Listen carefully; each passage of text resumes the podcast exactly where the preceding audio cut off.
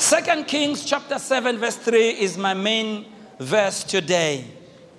And I'm talking under the subtitle Venturing into Unfamiliar Territory.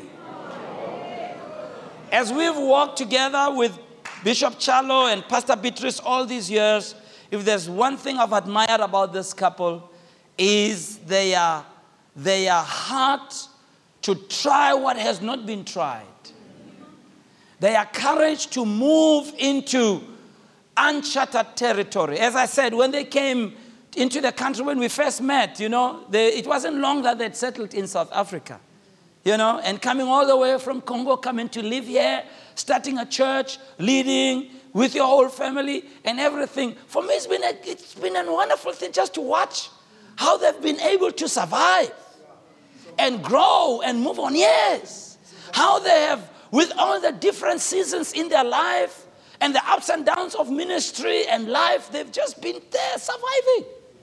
And uh, I watched them because I, I kind of wondered if I could do what they did.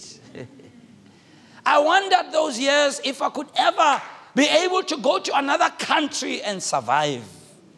Because there's just something about the background of oppression that kind of brings fear in the hearts of many of us. And over the years, I've had to change that. And I realized that life is about venturing. Life is about going where you've never gone before. You know, first time I traveled overseas, I was so afraid, Bishop. Mama, I was so afraid. You know, traveling all by myself, going so far. And then I remember as I was traveling, I thought, I've seen other people go to America and come back in one piece.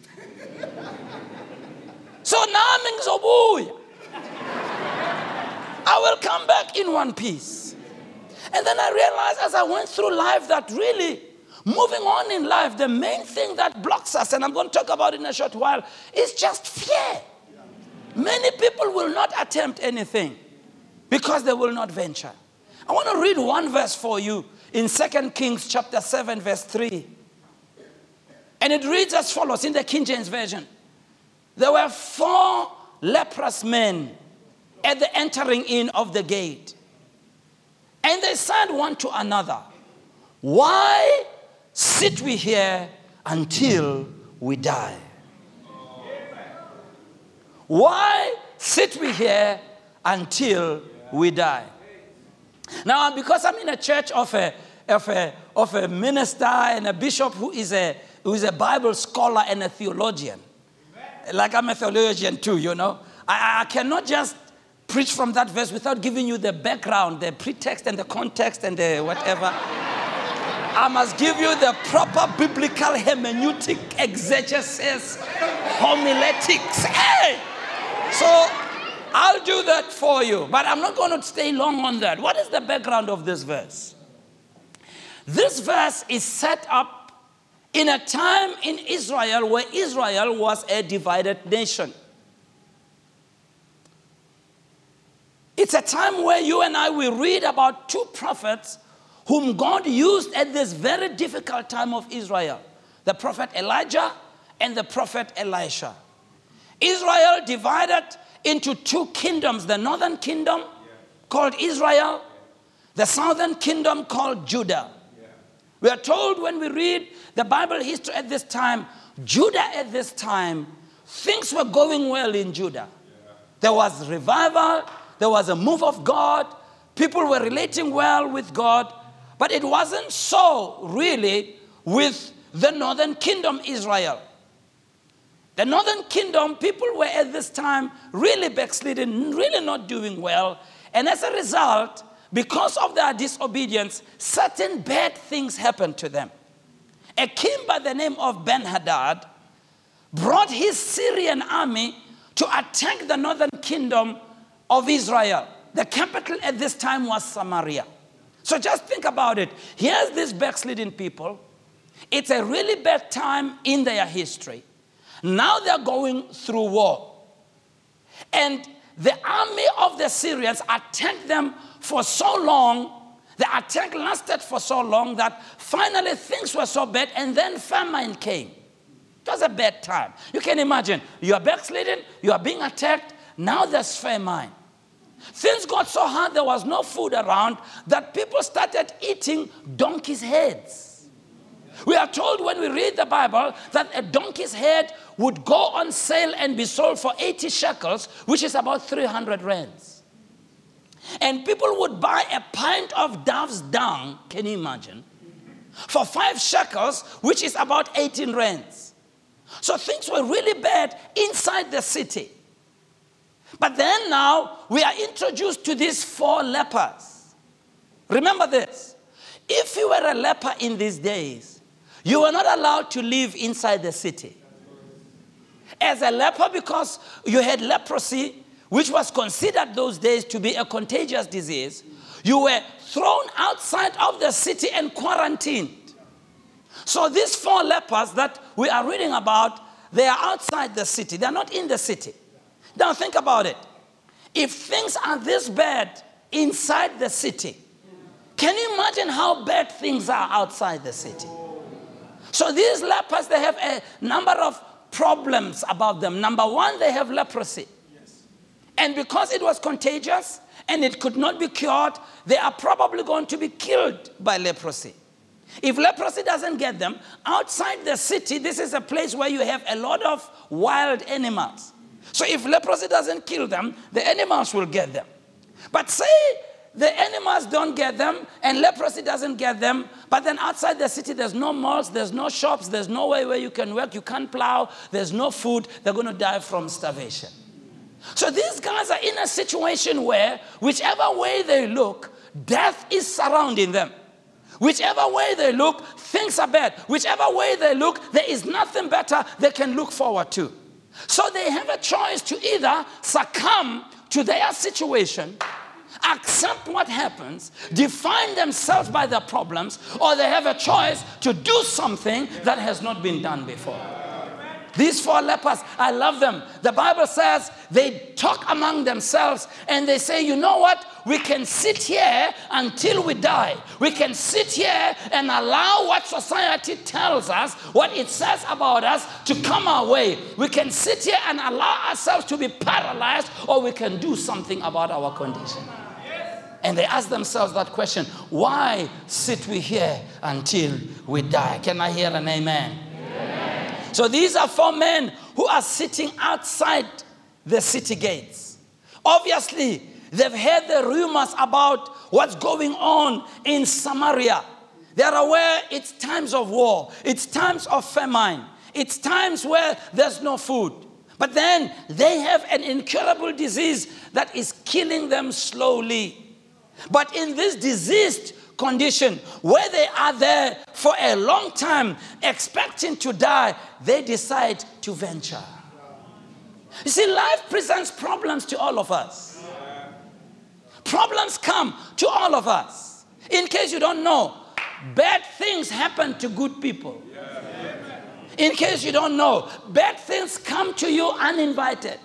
No matter how righteous you are, how good you are, how nice you are, problems will come your way. No matter how much you pray, how much you love God, how much you read the Bible, problems will come your way. You can either be an umfundisi or a bishop nohal or ikosa. Problems will come your way. You can be a young person, an old person, problems come. Black, white, yellow, pink, problems come. Africa, America, Australia, problems will come your way. The issue is not about the problems. The issue is what will you do when problems come your way? And these lepers say, Why sit we here till we die? I love these guys. In other words, they're saying we can allow what is happening to us to immobilize us. We can allow what's happening to us to come our way and cause us to be spectators of life.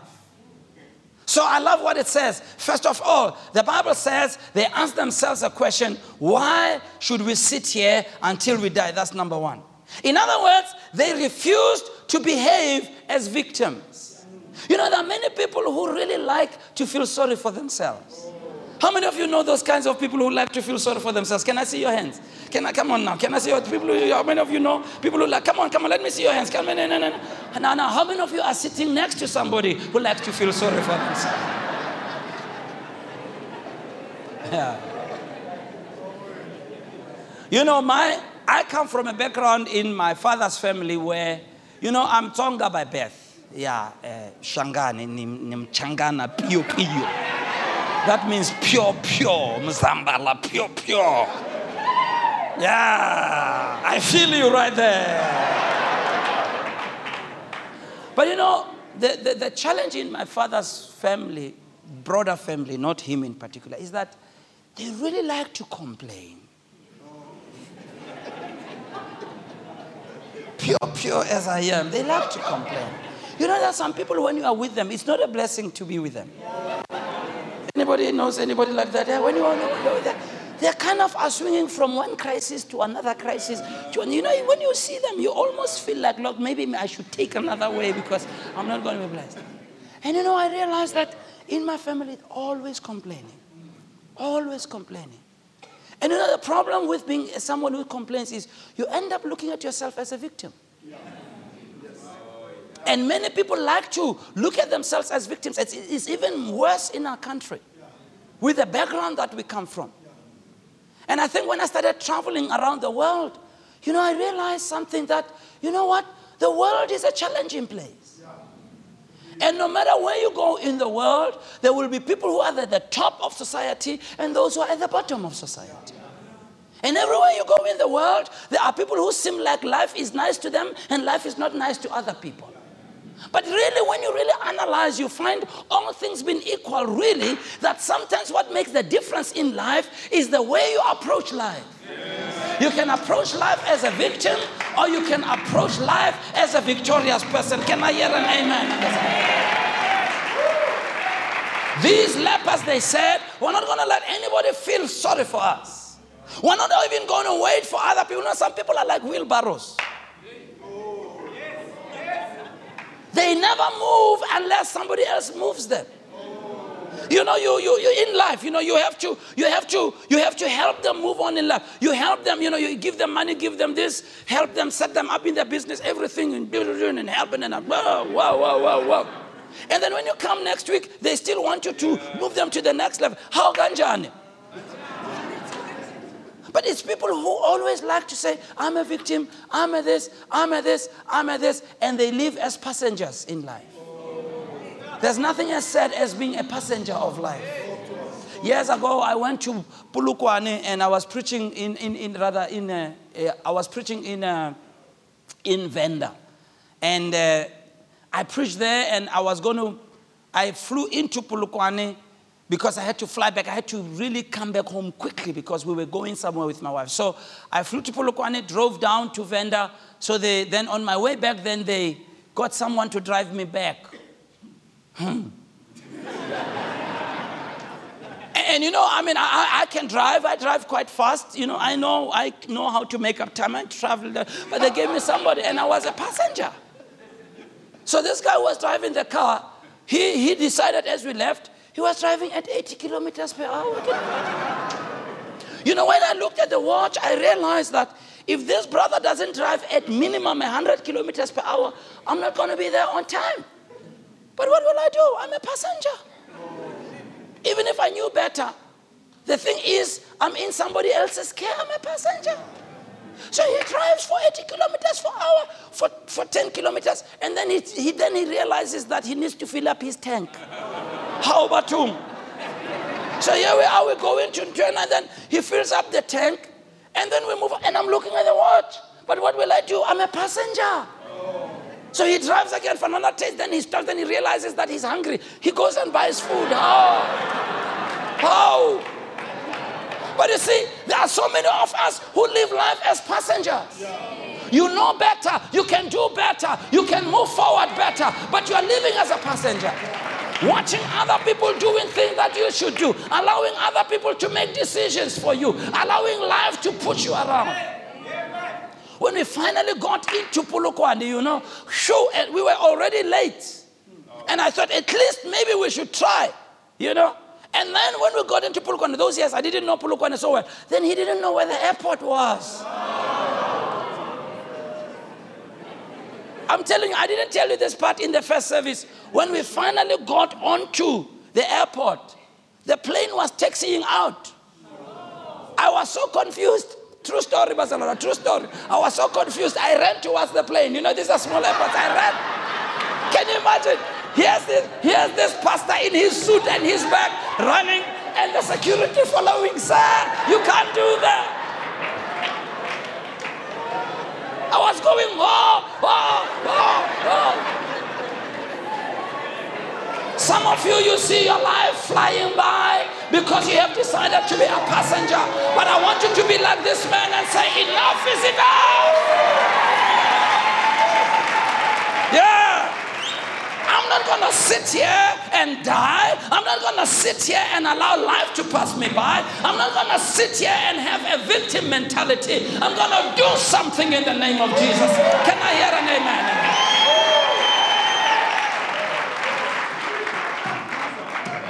amen? So many people live as victims. But what I love about these guys is that they they they didn't behave as victims.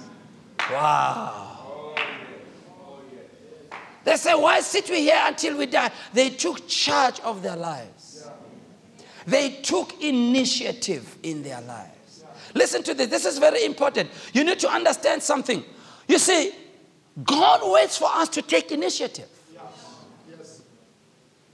And when we don't take initiative, it becomes a very big challenge in our lives.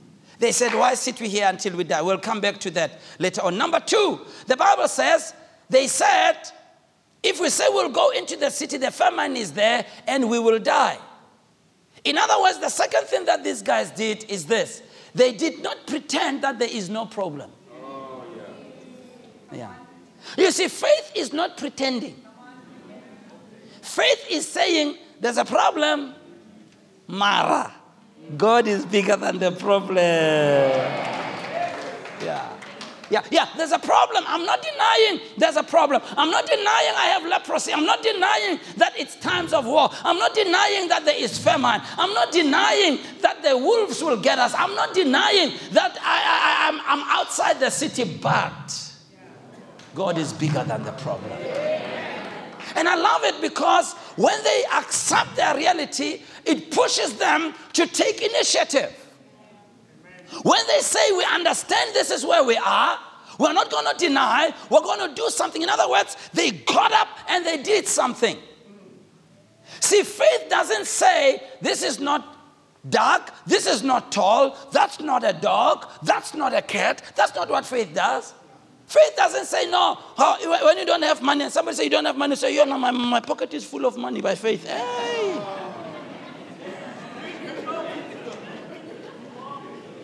Faith doesn't say if it's raining outside and you walk outside, somebody said it's raining, you say, which rain? What rain? Why rain?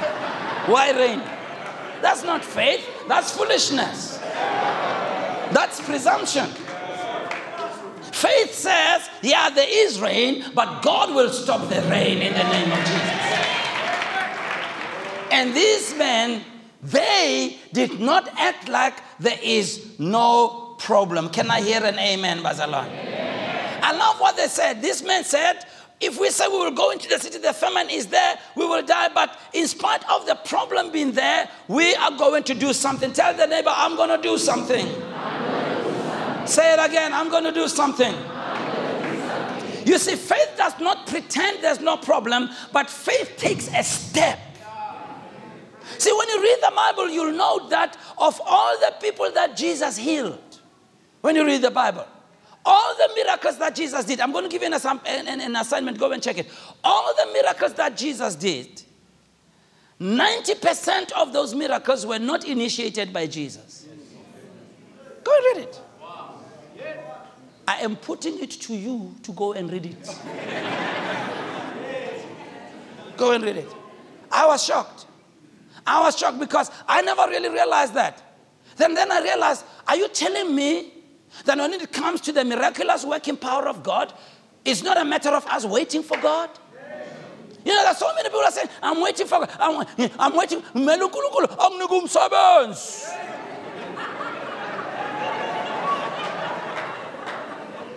I'm waiting for God to wait. I'm waiting for God. And God looks over the balconies of heaven and say, Hey, daughter, I'm waiting for you.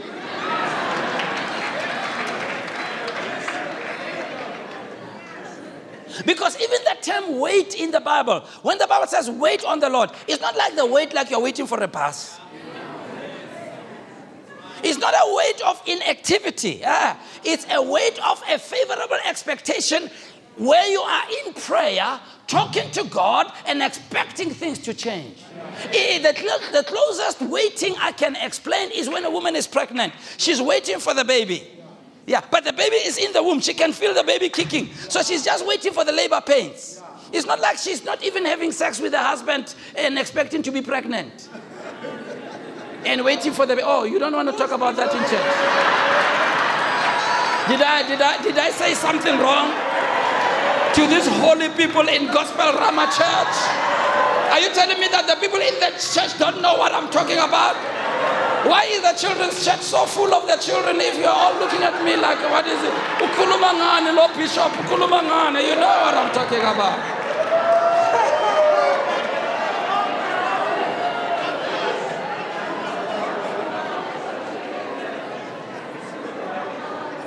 When you analyze the miracles of Jesus, it was not Jesus going to those people to bring a miracle.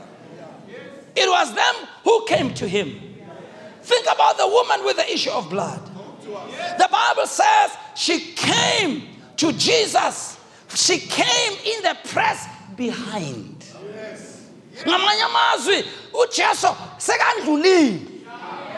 Jesus has already passed. Jesus was not going to her at all. Jesus was not focusing at her at all. Jesus was just going where Jesus was going. Mara, this woman realized if he doesn't come to me, I will go to him. Oh!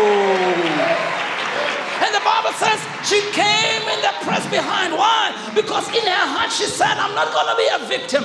Even if I have been sick for all these years, even if people are telling me it's not going to work for me, even if there's a press and a crowd, I'm going to push my way. I see somebody pushing their way and say,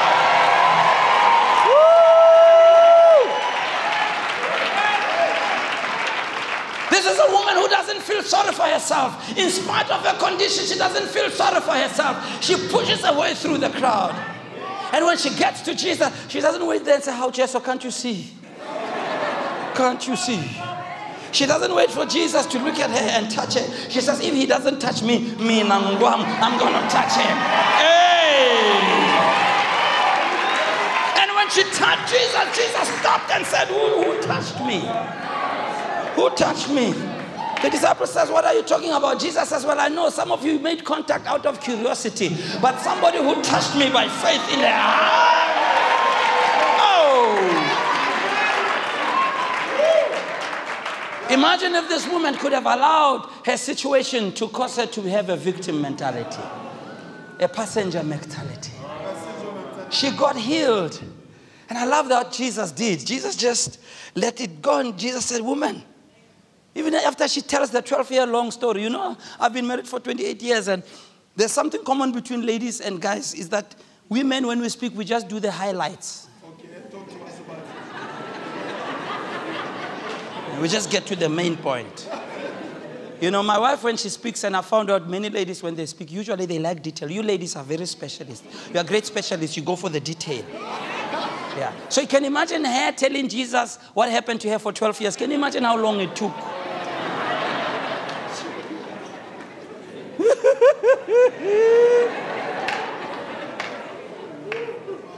and then at the end of all that story, Jesus looks at her and said, Woman,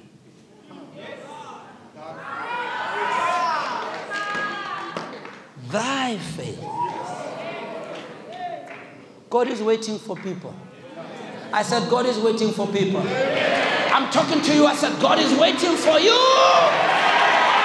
You're busy saying you're waiting on God. God says, I'm waiting on you.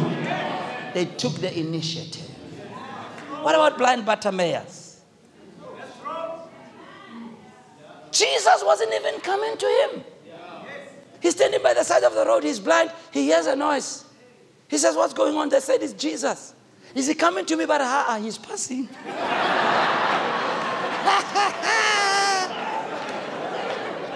You see, you see, you see, some of you, you you're waiting too long. You, you wait, you've been waiting, and God is waiting on you to believe. He's waiting on you to pray. He's waiting for you to start that business. He's waiting for you to take that initiative. He's waiting for you to start that church.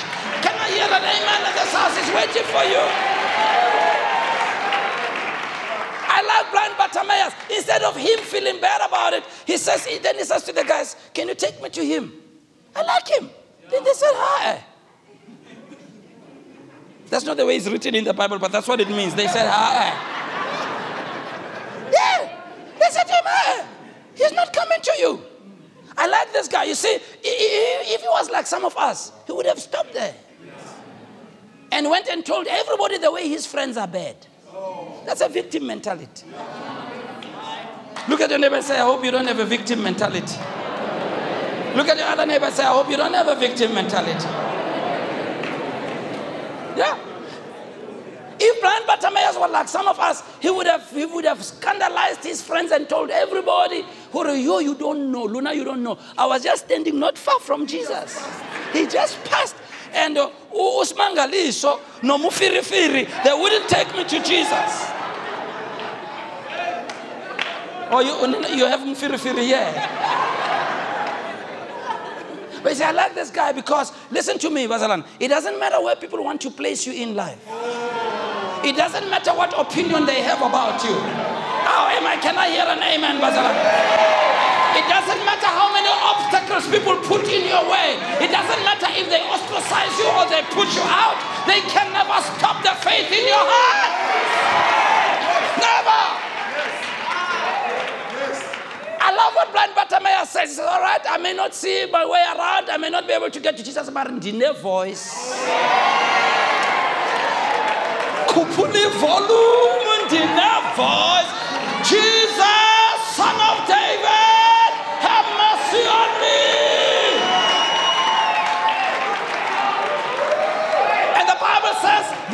nasty friends, they say, shh, quiet. He's not coming to you. He doesn't have an appointment with you. He doesn't even care about you. And blind Bartimaeus is not going to let anybody tell him he cannot do what he cannot do. I'm telling you, Barcelona, there's something that you can do no matter what obstacle, no matter who says what, no matter who tells you what, there's something you can do. Can I hear an amen?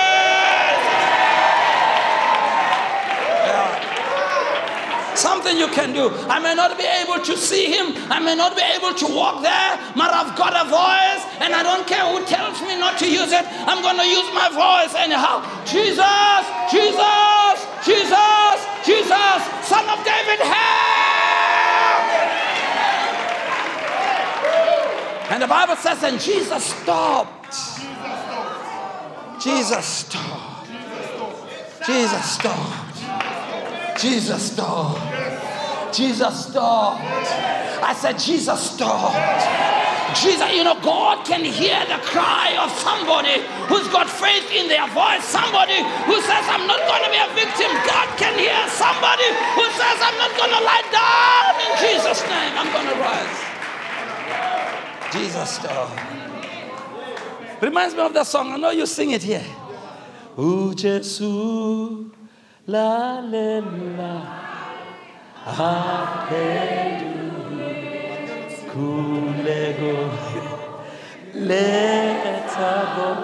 You don't know it will teach you the song.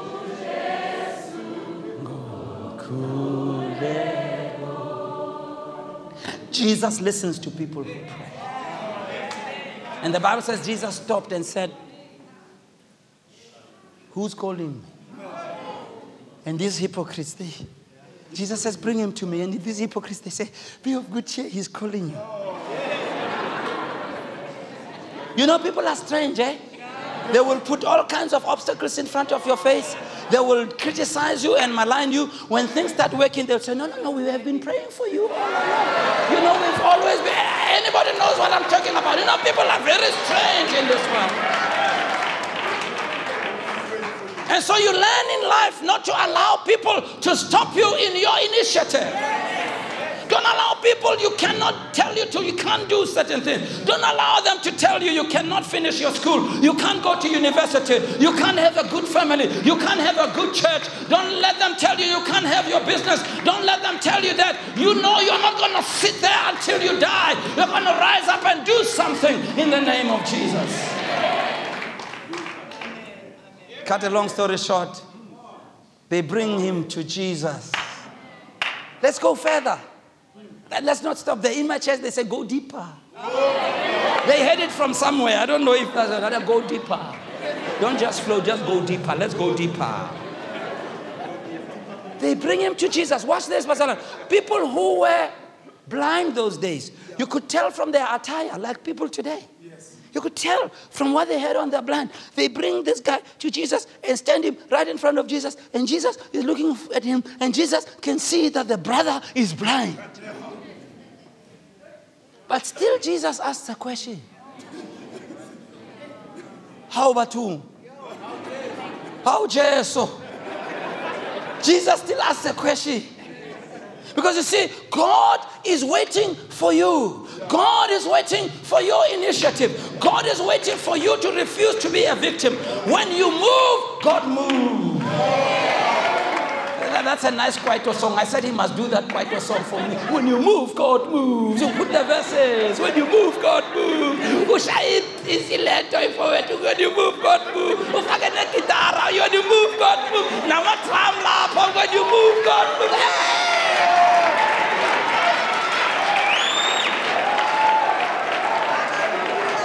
hayi ngisayishaya nami irap yakhona wena when you move god move when you move eh?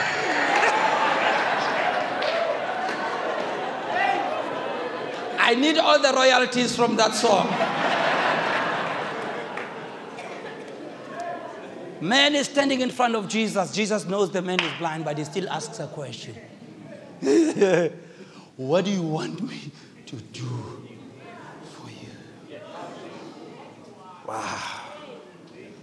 God is waiting for you. Just I'm not going to sit here till I die. I'm not going to take on a victim mentality. I'm not going to watch life pass by. I'm not going to be a passenger in life. I'm not going to feel sorry for myself. I'm not going to let even the obstacles that people create in front of me to stop me. I'm going to rise up and I'm going to venture into new territory. Tell your neighbor, rise up. Rise up. Tell your neighbor, venture into new territory. Number three, the Bible says in 2 Kings 7, verse 4, it says, So let's go over to the camp of uh, the Arameans, the, the Syrians, and surrender. If they spare us, we will live. If they kill us, we shall die. In other words, number three, when they were convinced that what they were doing were, was right, they decided to take a step of faith. Yeah. See, Bazalana, at a point, you have to put your plans to action. At a point. Yeah. I, that's why I appreciate your leaders so much. They've prayed about what God has told them, they've done what God has told them. But at a certain point, you must get out of the conference room, Mtanasekaya, and do something. Yeah. And I speak as a South African because, you know, sometimes when we watch people in many levels of leadership, our people really love conferences. and somehow people assume that when they come from a conference, it means the job is done. You know what they produce the white paper, the yellow paper, the blue paper, whatever color. And then after the yellow paper and the white paper, they have the conference of the conference to discuss what they conferenced at another conference because of the conference. And then three years later, we're still conferencing around the conference and debriefing the conference and analyzing the conference of the other conference, and nothing gets done. Listen to me. At the end of all your plans and your praying, at the end of your faith and everything, you got to take a step. And you know what I found out? You know what I found out? When you take that step, it is not always where God has told you everything. At least if you are certain God has spoken to you, if you are certain it comes from God, God's not going to give you everything you need for your venture. He's not going to give you all the money you need for the project. He's not going to give you all the connections that you need for the project. God's going to tell you, just do it. Just do it. Just be not Nike, just do it. If you know God has told you, just jump in and do it. I'm not saying do anything foolish. I'm saying if you know God is in it. If you know the voice of God spoke to you, just like Peter in the boat, instead of being in the boat filled with fear, when God says, Get out of the boat, get out of the boat, just do it. Ask if the water is dense enough to uphold your weight. Don't ask if the water is going to be able to uphold you. God says, Get out of the boat, get out of the boat in the name of Jesus and do it. When I've looked at all the things we've done at our church, like in your church here, we've had to take a step of faith. And I want to tell you, Gospel Rama, sometimes the things that God tells us to do take a long time.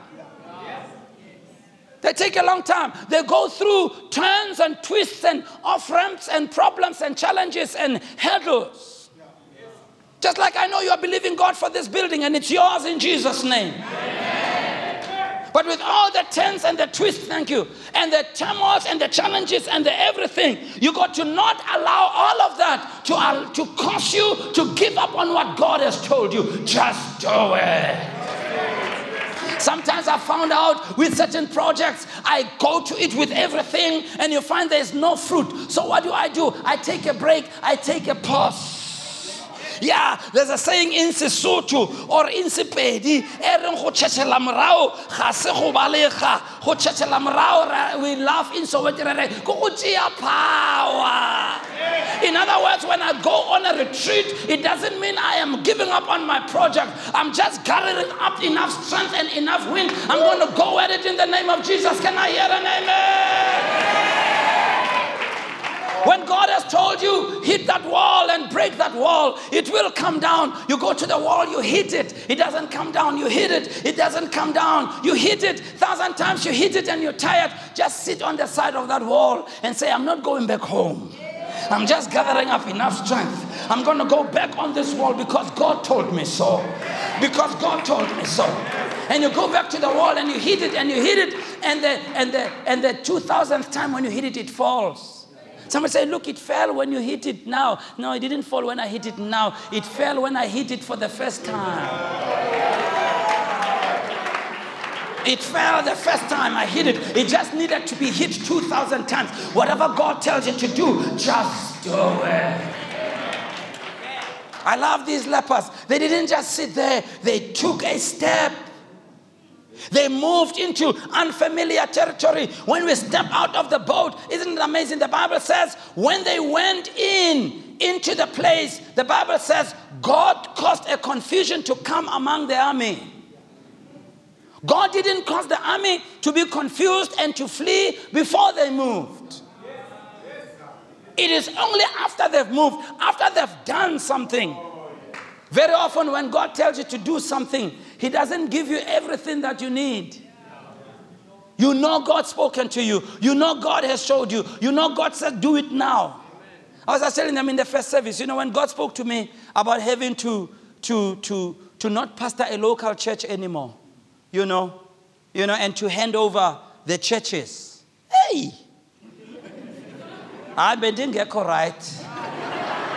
Chin betuna bendingekho right sana bendingekho right because you know I, have I've pastored since I was 22 years old Bazalon think about it.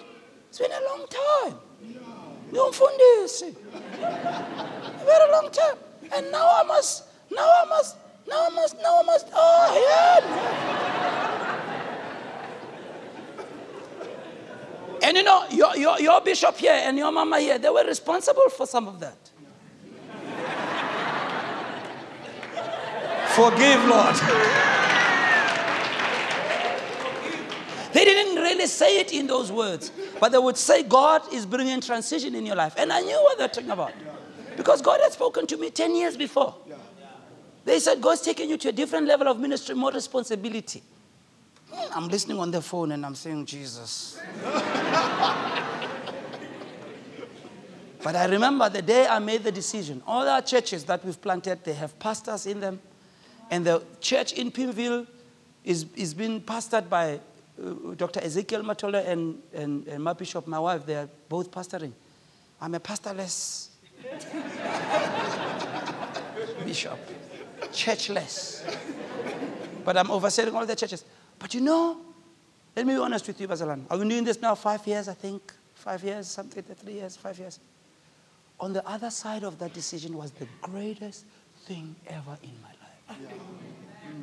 I didn't know how that one door was leading to 10 other doors. Yes. But watch this. You don't see the 10 doors before you walk through that one door.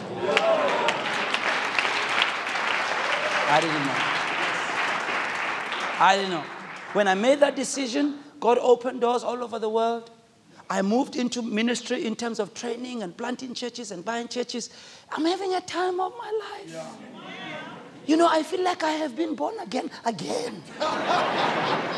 Serious. I just feel like I'm 20 years old again. You can see the way I'm acting. but you know, leading to that decision, the fear, the uncertainty. Yes. But I couldn't run away from the fact that God was speaking. Yeah. And I realized, and that leads me to my fourth point fear is what prevents so many people from moving into new territory. Bible says in 2 Timothy 1 7, God hasn't given us a spirit of fear. But you know, fear is something that Satan uses to try and intimidate you about the new territory you're trying to get into. So many people will never try anything new. They'll never venture into anything because they want to hold on to the familiar. When you read the Bible, you'll note we are told by Bible scholars that there are 366 expressions of fear not in the Bible. 366. Imagine you have one fear not every day per day and an extra one for leap year. Yeah. Why? Because when you read the Bible, in all of God's word, even when angels appeared to people here on earth, the first thing those angels said to the people is to say, Fear not. Even when Daniel had his visions, the, the angel said, Fear not. John on the island of Patmos, the angel says, Fear not. So, by going through a process of elimination, if every time God appeared, he said to the people, Fear not, then where does fear come from? And I'm talking about the, the bad fear that paralyzes people. The bad fear that holds people hostage. The bad fear that causes people not to move. When I was young, you know, I liked to watch animals. You know, uh, yeah, and uh, we had a. I, I, there was next day, there was this stray cat that used to love to come in a neighborhood, and it used to really get rid of a lot of rats, lots. So one day just so happened, I was young, I don't remember how old I was, and I saw this cat playing with this rat. So I said to watch. And I mean, it had caught this rat, and you know, these cats can be savage sometimes, you know. They, they really don't have love. Instead of eating this poor thing, it was playing with this rat. Playing with it and playing with it, putting down. The rat will try to run and it will just let it run fast enough and just stretch its paw and pull it back. and I'm, I'm watching this. I'm watching. So, so this, this rat started shaking. Very bad, I'm telling you. I'm in the fear. This, this cat got distracted. I don't know what it was doing. It, it was looking this way. And then the rat started moving on and turned the corner. So when the cat came back to attention, it looked around and it couldn't see the rat. And the rat is just around the corner standing there. and I'm trying to say to the rat, run, run, run, run, run.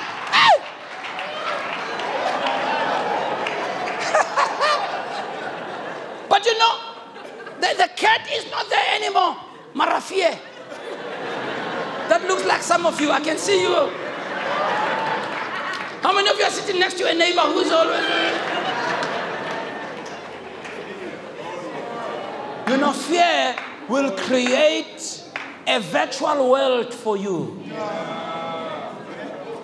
That you will live inside of it and defeat yourself, even if it's not so. Fear will cause you to shut down, even before you go for an interview. You will fail a test before you write it. You will not get a business deal even before you negotiate. Creates a virtual world. How many of you are sitting next to somebody who's like, forgive? Have you ever heard somebody, maybe your senior at work, your boss, or somebody senior say, Look, I, I want to speak to you. There's a serious thing I want to talk to you about. In two weeks' time.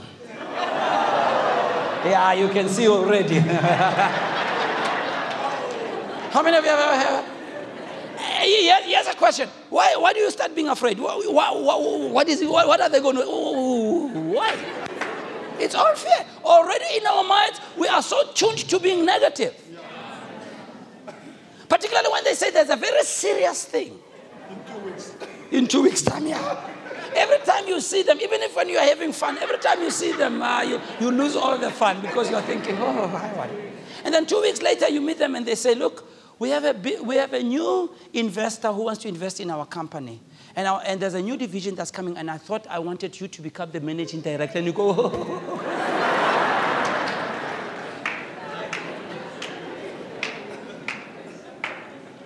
You know, the Bible says in the book of John, fear has torment. These lepers, they didn't allow fear to torment them. So many people allow fear to torment them. You will not try anything because you are rehearsing how you're going to fail.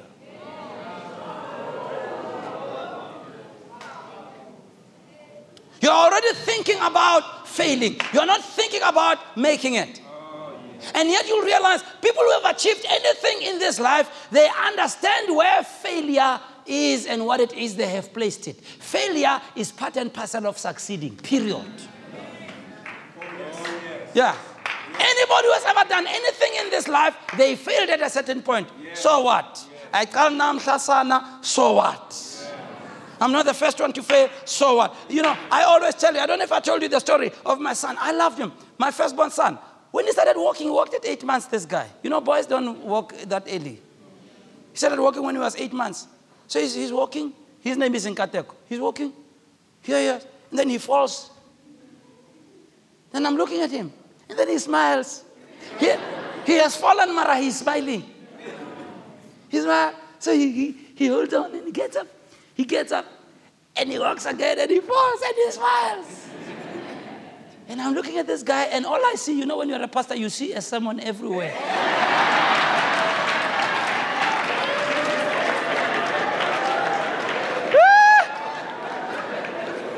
I'm watching it and I'm thinking, this boy understands something that many people don't understand. That part and parcel of learning how to walk is to fall. And when you have fallen, it doesn't mean you have failed. When you fall, you put your smile, get up, and try again. That's a message. That's a message. These lepers, they say, Why sit we here until we die?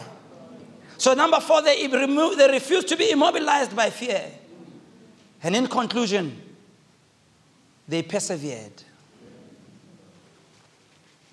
They saw their decision through. They persevered. You'll find out, people, that any new project in your life, any new edition of anything in your life is going to take a fight. I didn't know that when I was a young pastor. I didn't know. I didn't know. There's never been any new project in our church that we undertook that didn't take longer than what we had initially anticipated. that wasn't more expensive than we initially budgeted. That didn't take much more harder work than we initially thought we were going to have to put in. And then I realized every new edition in my life needs to fight. That's why the Bible says, fight the good fight of faith. Paul says to Timothy, as a good soldier, endure hardness. Yeah. It's going to take a fight for you to move to the next level. It's going to take a fight for you to move to a higher level. It's going to take a fight for you to operate at a higher level. I watch your bishop here and my, my, my bishop, I watch them how they, you know, talk to you about how you must do things here and so on. I mean, this church has got lovely excellence, nice things, you know, and I love everything here. But I know as a leader, I know the story behind the story. Yeah. I know the checking sessions yeah. where they check a certain people. Yeah. Where you have to scold people. You must, people must come on time. People must clean. I was watching him when he was talking to Pastor Henry now. He said, You are not in the first service. And he said, No, no, Bishop, I woke up late. That's the story behind the story. But you can't have this kind of church if your if your if your standards are low. You're going to set the bar high, but setting the bar high means you must fight for excellence. You must require and demand of people to adopt standards of excellence. If you're going to have excellence around here, it means if you're going to have a church like this, some people must be here very early in the morning. They can't come five to time and expect to have a place like this. There's no way. These musicians cannot come here when, when the church has started and then they sneak in and they, they can't. No, no, no, no, no, no. They must be here early. They must warm up their vocal cords first. Oh, yes. You've got it. Yeah. You can never clean church like this if people are not here. So I tell people, you want high standards? You want high standards? You want high standards? Ah. You understand? It means there are people who will be the first to arrive and the last to leave, and they don't complain, and we don't feel sorry for them either. Yeah. Yeah. Yeah. I think we must talk like this in our country because there are people who want high standards with minimal work.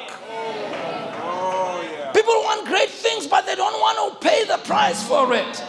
You got to pay the price of time, the price of commitment, the price of excellence. You got to pay the price of perseverance and endurance. You pay the price. Why? Because you understand any new addition in your life is going to take perseverance. Sometimes it takes long to see the fruit of what you want to see. But remember, there's a saying in my language, Yishitsonga, Shangaan, Pio Pio. And it is derived from the, the, the, life we have, you know, in villages and so on, where we had uh, hens and cocks that would crow in the morning. And, and, and those of you who know, you know, the hens and the cocks crow in the morning, but when it's cloudy like this, they get it wrong.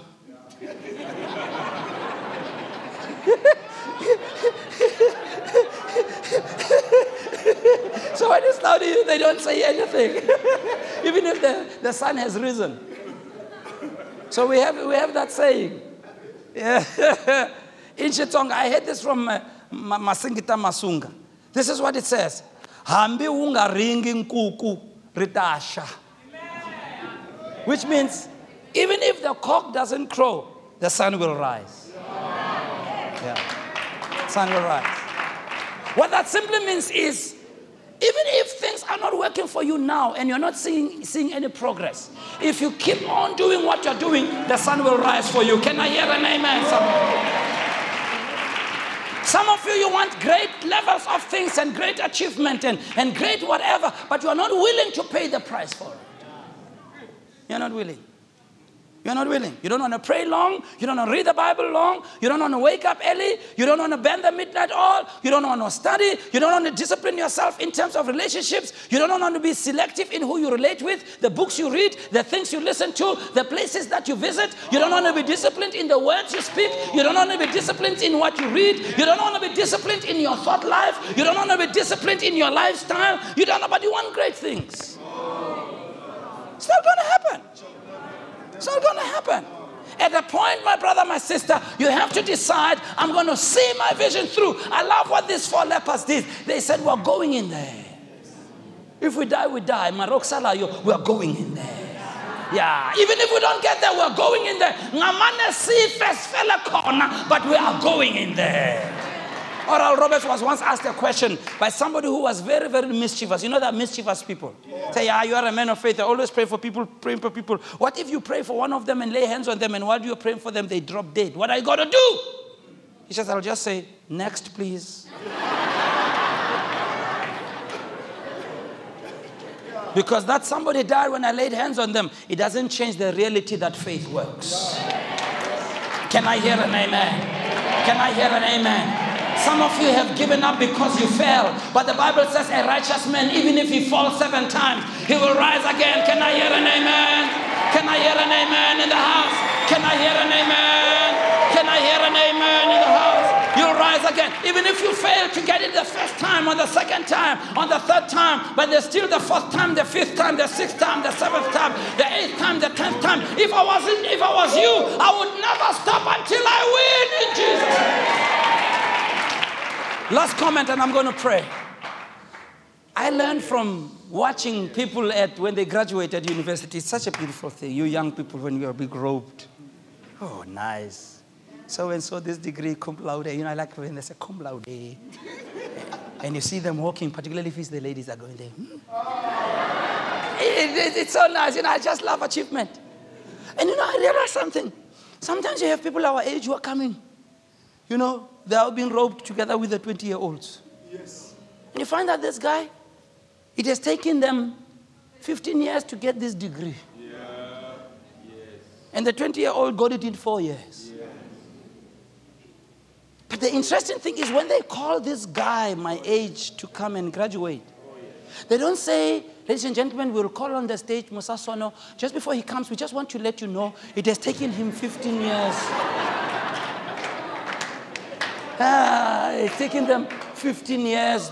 He was struggling, this man, because he's too old now. Even when he reads, he forgets. No, they never say that. They never say that. They never say that. All they say is that this person has graduated just like the 20 year old. Ah, you're not hearing what I'm saying. You're not hearing what I'm saying. Some of you, you get discouraged too quickly. You give up too soon. You give up too quickly. Let me tell you, when your victory has come, it doesn't matter how long it has taken you. Oxalayo is that you got it. And it is always that first victory that is very difficult and very challenging. Because all the forces of darkness come against you and they try to stop what God wants to do in your family, in your life. If Satan can push you to not achieve that first thing, he will discourage you for the rest of your life. Mara if fela and tell the devil it doesn't matter if it takes five years, six years, I am here, I'm going nowhere, Satan. Nzobuya, and I'll get back to it again going to stay here until I win. I'm going to stay here until my victory comes. I'm going to stay here until I go to the other side. Do I have people who say, I'm going to stay here?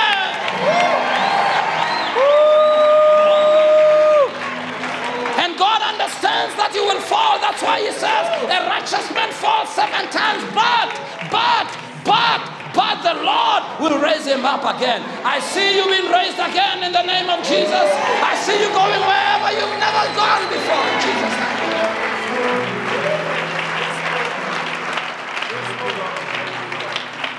And God wants you to go to another level in your life, and certainly you will move into new territories. Raise your hands and begin to pray and worship the Lord. Thank you, Lord. Pray in the Spirit. Just.